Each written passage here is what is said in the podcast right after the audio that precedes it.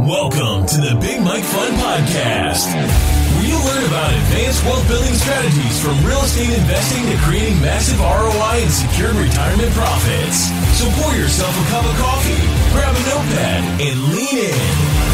Because Big Mike has got the mic starting now. Welcome to the Big Mike Fund Podcast. I'm the Big Mike, Mike Zlotnik, and uh, today it is my pleasure and a privilege to welcome Nick uh, Ligammari. Did I pronounce your name correctly? You got it right, man. I, I, you, you do it better than I do. I, am not going to try to pronounce your name sometimes as we either. I, I got to double check sometimes. I mispronounce. Oh man, I, I got to double check too. Are you kidding me?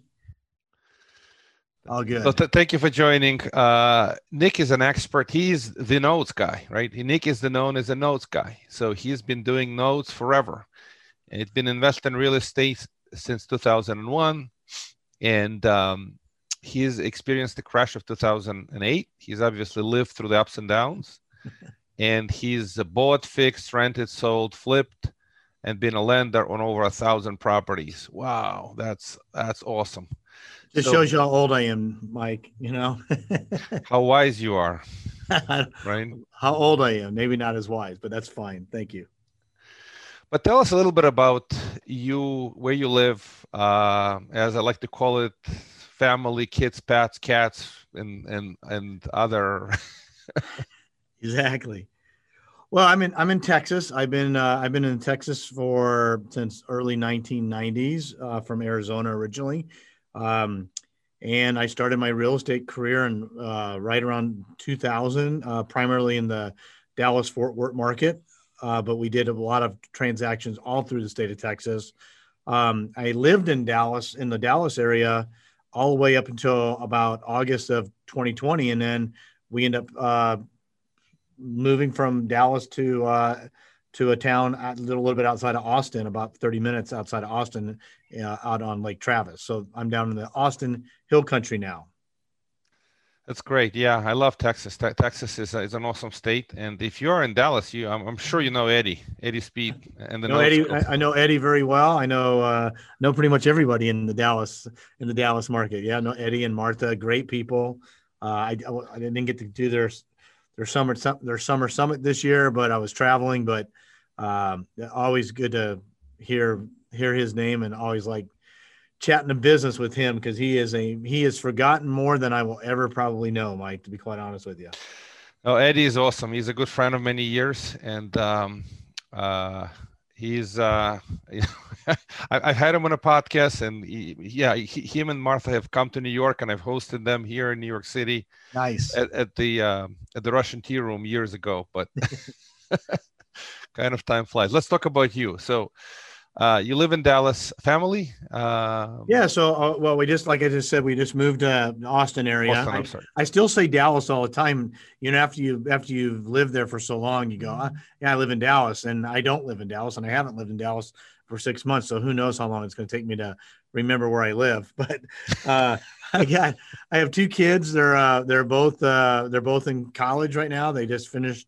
Uh, my daughter just graduated or is graduating from the University of Texas and she's going to be heading now to uh, USC for graduate school out in uh, Los Angeles. And my son uh, just finished his first year at Arizona State University in Phoenix or in the Phoenix suburbs. Um, and now they're both just sort of taking a little time off for the summer. We'll see what happens. That's great. Yeah, family is the most important thing. Absolutely. All right, so let's let's talk a little bit about um, notes. So, w- what do you see? Just let's, let's just start this way what has changed during COVID? Uh, what what have you seen transformational in the notes business?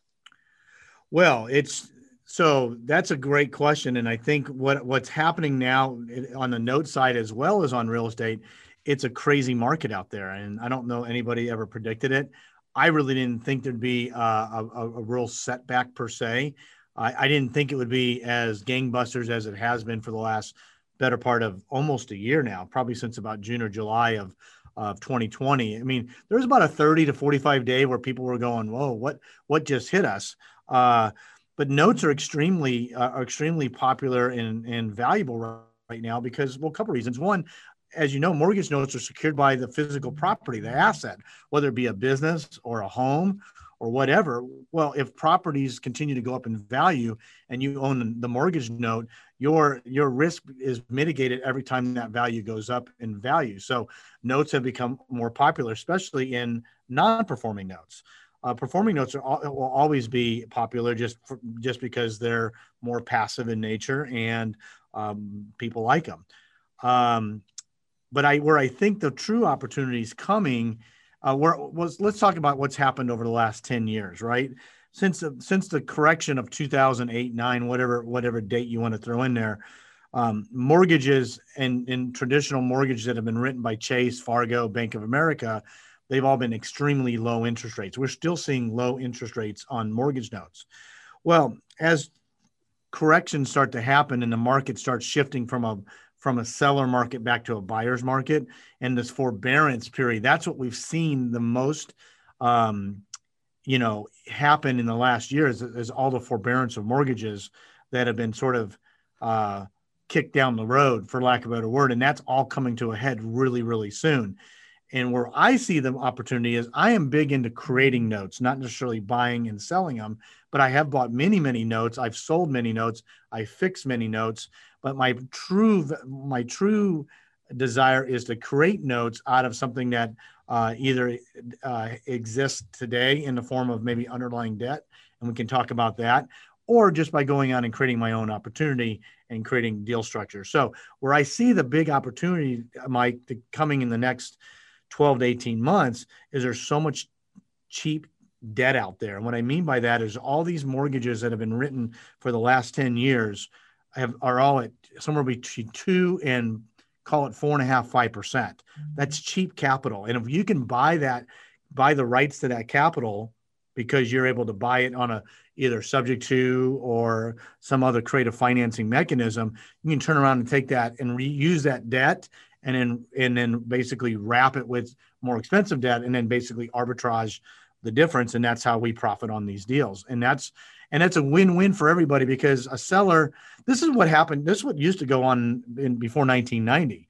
all these mortgages were written this way and you would buy you'd buy the rights of somebody's mortgage. Now these are not assumable mortgages and the bank will tell you that you can't separate the deed from the note and they said they may call the note but at the end of the day um, doesn't mean that you can't do it. And if they they decide they want to go and try to do something about it well there's many many exits around solving that problem if in fact it comes about well that's that's a lot of information packed in this this short paragraph but i love it.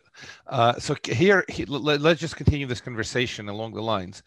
So you see the opportunity today in buying houses subject to the existing debt whatever it is it's it's a you know it's great cheap um, low rate uh, 30 or whatever 15 year mortgages and then wrapping them around and selling it to sort of seller financing to the buyers who can't get uh, the debt and they wind up paying paying higher rates and creating arbitrage. Where do you see these type of deals? You see them in the Texas area? You see them other states? Oh, they're they're they're everywhere. I mean, I think the last number I don't and look, I don't trust all the numbers that I obviously read and see uh, because you know what you don't really know is really what drives it. But let's just say it's let's just say there's four million loans that are in uh, forbearance. That's that's sort of the number, and that's really just talking about the the mortgages that are the the, the federally insured stuff, right? The Freddie Fannie uh, things on those lines. There's a lot of mortgages that are out there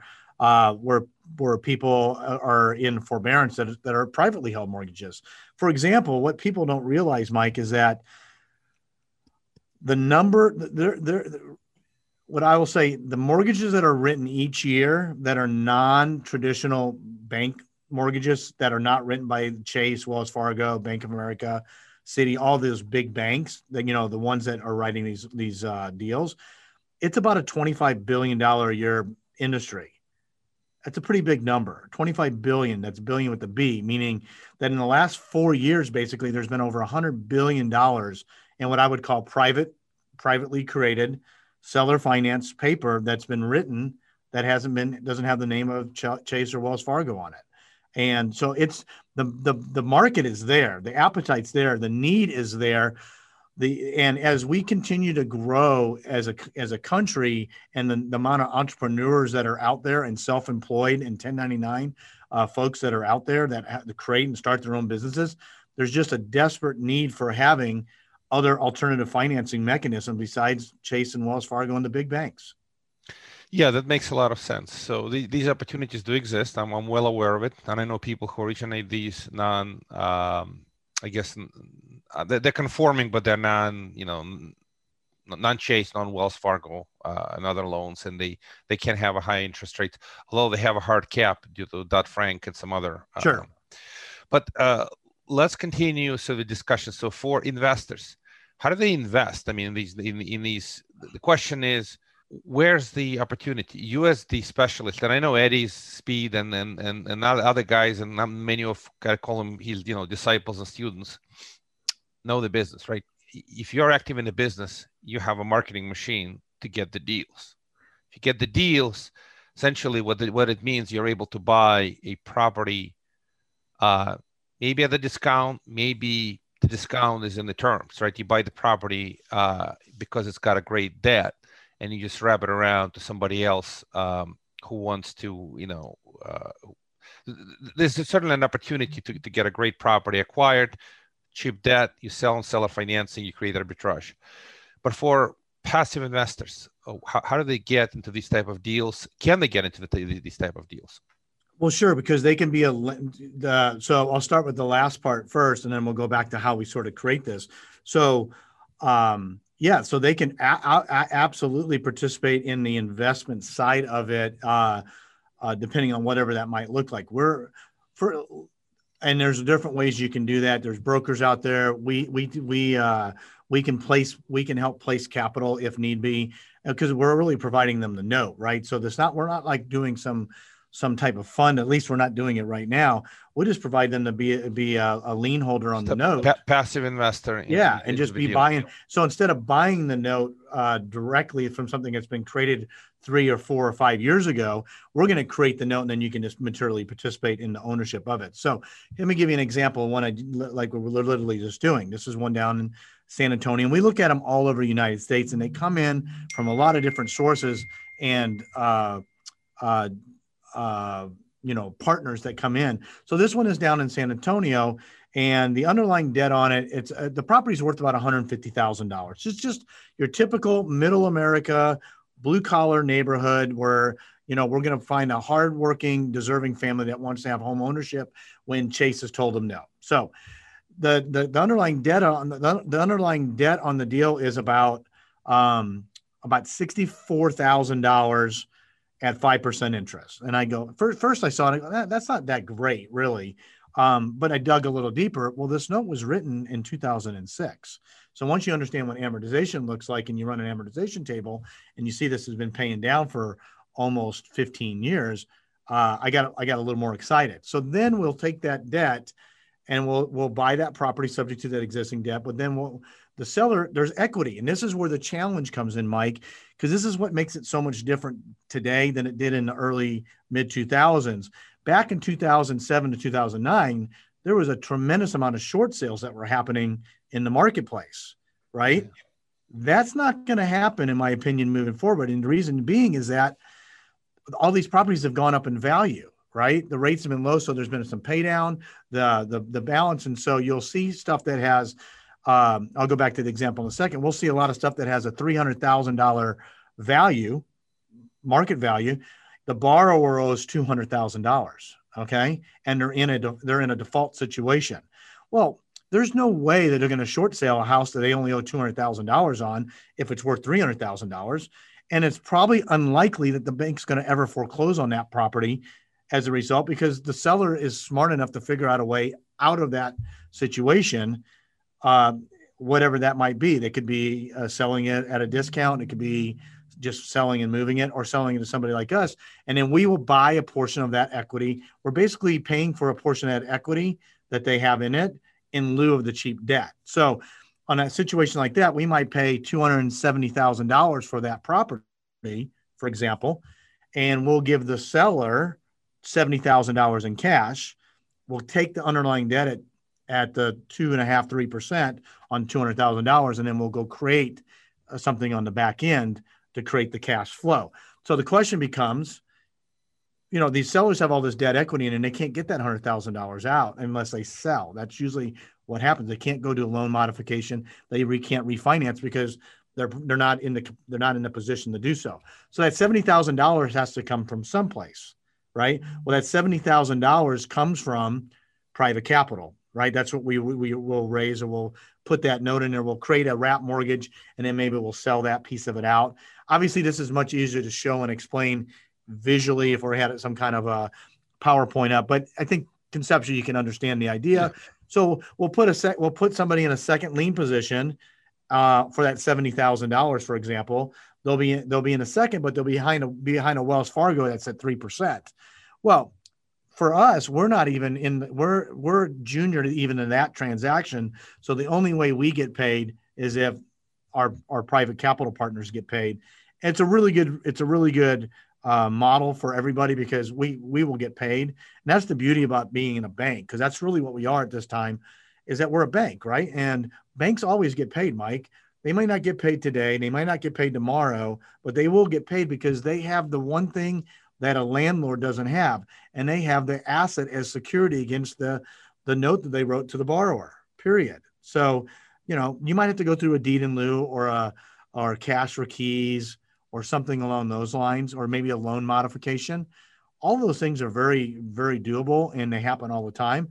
But in, but it always, but it also just protects the the bank's investment they made into the deal. So that's sort of how the, all that works. And then did like I don't know if that answers your question or confused you uh, more than I started out to do, but hopefully it said a little bit of insight. And this is very familiar, obviously. It's uh, what you explain is is a classic subject too, and then you you have to uh, in today's environment, like you said, can't do a short sale. You have to buy out the equity. The question is, what do you pay for the equity? How how steep of a discount? I mean, that's just spread creation, and then it's really a, a, function of what deals you can work out with the seller. If the seller doesn't need the cash, he, they take a note. That's ideal for you. If not, yeah, you have to find an investor to give them a note, uh, basically to give you the money. And what do you typically pay on that second? I'm just curious uh, as far as um, if you have a you private know, it's investor. Relative, yeah, so it's relative to the asset, and it depends on where we are in the in the ratios, but it's somewhere between uh, seven and ten percent. I mean, it's it's solid. It's a solid return. I mean, there's no question about it. Um, uh, it just really depends on where the asset. You know, Dallas, Texas is not Cleveland, Ohio. You know what I'm saying? So if the assets in in Texas, it's, we might be a little more bullish on it uh, than some other places. The asset type, the asset class. You know, yeah. remember we're going to underwrite the borrower. We're going to underwrite the borrower that goes into that property no differently than Wells Fargo, Chase, or, or Bank of America is going to do we're going to follow Dodd Frank and follow all those same guidelines that are set forth. We're going to write a qualified mortgage, and it's going to be written just like anything else. We're going to stack the file just like they do. And we're going to use a third party servicing company to manage all the, the cash in and cash out on the transaction. So let me ask you that question. So uh, that understood. How do you actually sell it to them? Because you have a first mortgage, which is your, you know, like you call them Fargo, but forget about the wells.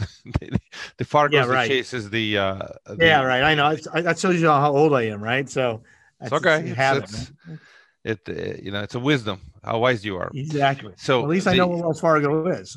that's right. So um, uh, the first is is a bank. Then you got a second private but when you transfer the title to them, do you do it through a trust? Is that how it happens? Is there basically a trust transfer? Because if the bank finds out the, the first, uh, the chase, whoever it is, they're going to say, wait a minute, the title transfer, we weren't paid.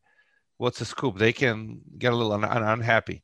And the, the, the investor to the property can't get high confidence that the, the first will be paid uh, unless it's in a trust, right? Just, I'm just curious, how do you structure them? Well, you know, you could surely structure it that way. Um, you know, each state's a little bit different. Some are uh, are judicial and some are non-judicial, which could have a bearing on how you how you structure some of these things. But you know, of all the transactions that I've done, we can count on probably one hand, Mike, how many have actually gone into a uh, um, the note being called. It just doesn't happen if you create the paperwork correctly from the beginning you do the insurance correctly. At the end of the day, banks just want to get paid. And if the so banks are getting paid, go ahead. Yeah, Nick. So what you're saying is if you do a transfer, actual transfer of title, essentially uh, transfer to the new uh, buyer, borrower, who you underwrite, Dodd-Frank compliant, all that stuff. They keep the first, they get the private second, and the first doesn't doesn't care as long as they pay. It's not a big deal. I'm not saying they don't care. I'm not saying they don't care. I'm just saying that we separate the deed, the deed from the from the lien all the time, and it's not an issue. I mean, I don't go, we don't go calling up the bank and saying, hey, we just did this. They get notified, and at the end of the day, they can choose to do whatever they choose to do. But we have we have we have things that we can do as well because we've bought mm-hmm. ourselves time to be able to create that back end paper. We can surely go pay off the underlying debt to whoever it is and still continue to have our back end our back end cash flow. The, the, the advantage of having the debt on the front side is, is it's cheap and if we can write it for six months or six years, that's better than not having it in there at all because all it does is allow us to create the back end opportunity. It buys us a little time. No, it makes sense. I mean, I've seen this many times. Again, uh, I've, I've, been to these events and I've, I've studied, and he's talked about this and similar ideas, and this this stuff makes ton of sense. So, yeah, I think speaking, the big the big difference now uh, that I see versus then is that there's there's fewer deals where you can go in and buy this stuff zero interest uh, from a seller or zero down. Sellers are going to, there, there's enough equity in these properties that the seller are going to want some cash.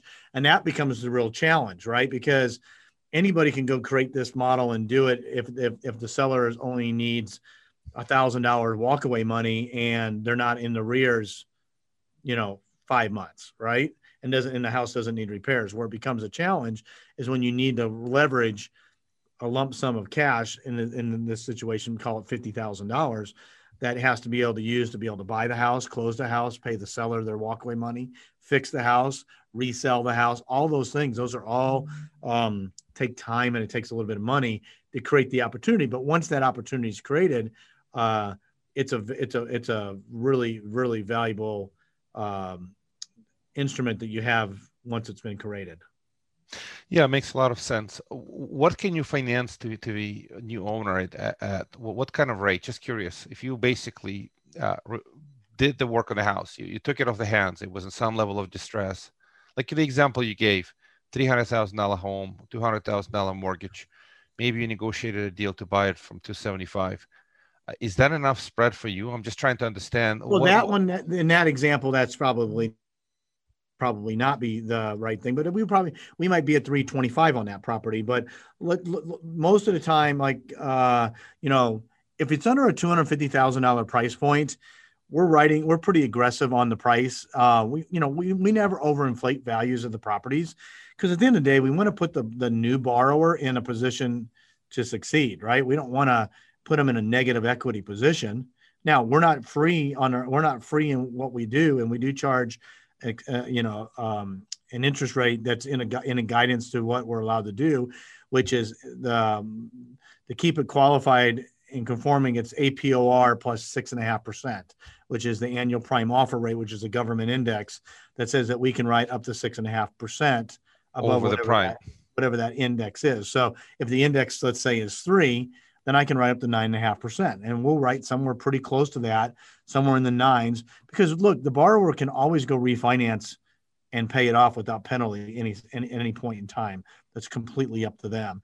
Uh, but most of the time, uh, they the really what they're comparing this to is the ability to have home ownership versus renting. And you know, do you can do you want to own it for fifteen hundred dollars a month payment, or do you want to rent it for fifteen hundred dollars a month payment? That's where that's ideally where we like to get this model in. Now, it does vary depending on state and location, but at the end of the day, the question is to the, the borrower is that do you, um, what's the interest rate on rent, right? I mean, there is no, there, it's infinite because you don't get any credit back from rent. So that's where we are on it. But we've done this literally, you know, the creative financing structure did it. We did this model I don't know the exact number. Let's just call it over 500 times. It was probably closer to 700. And when we built this business initially back in early 2010, we built a creative finan- financing model very similar to what we're talking about today.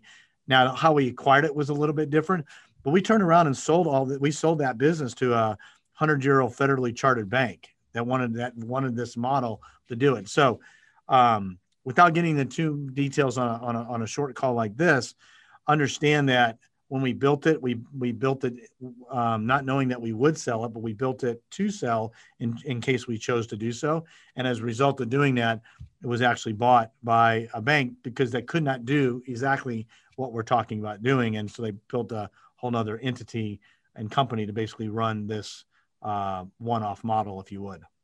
Well, this is pretty cool business. Yeah, I, I I'm actually pretty familiar with what you what you do because I know another gentleman who um, who has done these um, uh, conforming, but n- not you know not Fannie not Freddie type of paper, and there are plenty of hardworking folks who can't get traditional product and they they wind up buying with uh, this type of financing. So th- this actually makes a ton of sense. So l- let's pivot a little bit. We're actually you know running just in a little short on time, but um, let's go back to the to the beginning of the of the conversation. So uh, ask the question what COVID, what opportunities it has created, and obviously it has slowed down the foreclosures and, and forbearances and all that stuff. What do you see things going forward? Um, do you see uh, things changing? Are the foreclosures going to be allowed? You're going to see more distress. You're going to see uh, because we've effectively been operating in a hmm. super hot, hot market for the reason that the government artificially uh, prohibited distressed properties. They, they, they, well, the property is still distressed. You can't foreclose. If you can't foreclose, it creates less distress. People are just, you know, they, they, they're, trying to make it through the pandemic. It makes sense. But uh, with the current, uh, you know, administration, uh, where there's every intent to help uh, the homeowners, uh, do you see any any changes going forward? Uh, or I mean, you in Texas, it's it's it's a world of its own. We, my land, yeah. your land, it's a different land. Right, the whole country is such a such a different place depending that where you're true. at. I think it's. I look. I'm gonna. I, I said it earlier. I, banks will. Banks always get paid. They will get paid. So how they going to get paid? I don't know the answer to that. I don't know if the government's just going to print a bunch of more money and give it to the homeowners so they can pay the debt. I don't know. I would hope not because that doesn't do anybody any good. I think all we got to do is look at a, a, country like Venezuela and see how, how that's working out for them. Uh, but the my gut feeling, I think there's going to have to be some uh, some happy medium. But the banks are going to. The nice thing that the, the nice position that the banks are in is that they can just loan modify if they choose to and move those payments to the back end of the note. If somebody can continue to make those payments. But we're going to see is that not everybody's going to be able to continue to make payments. So the bank is going to have to be allowed to take back their property so they can do something else with it. Uh, otherwise, I mean, the whole the whole financials market System is based on crashes. no, it doesn't crash. But... Yeah, it's it's, it's, a, it's, it's all it's a bizarre situation from the point of view that the banks are not allowed to foreclose, and then um, uh, now we go in the realm of speculation what's going to happen for next, but uh, it, it, it does uh, look like you know as we come out of the pandemic, we're, we're actually coming out pretty strong as as the um, economy is rolling. Uh, I think they'll probably allow some level of you know foreclosures. So, uh, any final thoughts? Any parting thoughts? Any good book? Um, how would people get a hold of you? Yeah, so they they can uh, so uh, they can reach out to uh, online at usanotepro.com. Uh, most everything that we have there, all of our educational materials there. They can learn a little bit about more what we do. There's some ebooks on there if they want to learn more about note investing. Uh, we do a lot with buy, selling, and creating of notes as well. Uh, I just I see the opportunity. Uh, that's always going to be there as a staple on what, what's going on. But I really think that we have a unique opportunity to help a lot of people moving forward that are in the forbearance are going to come out of forbearance and help them out of a bad situation by preventing them from uh, potentially going into a default status and then also helping other people obtain home ownership when they've been told they can't. So those are sort of the two the two things that i see as the biggest ad that we can we can provide for um, for uh, the people uh, out there that we can, they can we can help with um, and that's it. Just go to USA Note Pro. You can reach me on there. You can reach out to all of our links to all of our social medias out there. Uh, we look at deals. I do all kinds of case studies and stuff all the time that can all be accessed on there as well. And um, you know, and if there's anybody has any questions and wants to learn more on how to buy, sell, or create notes, send us an email and we'll be happy to jump on a on a call and see if we can help them out. Thank you for sharing, Nick. Much appreciated. And um, that's usanotepro.com uh, to reach out to Nick to, to chat about notes. Thank you very much. All right, buddy. Thanks again. Thank you for listening to the Big Mike Fund Podcast. To receive your copy of Mike's How to Choose a Smart Real Estate Fund book, head to BigMikeFund.com or visit Amazon and type Mike Zlotnik. Keep listening and keep investing Big Mike style. See you on the next episode.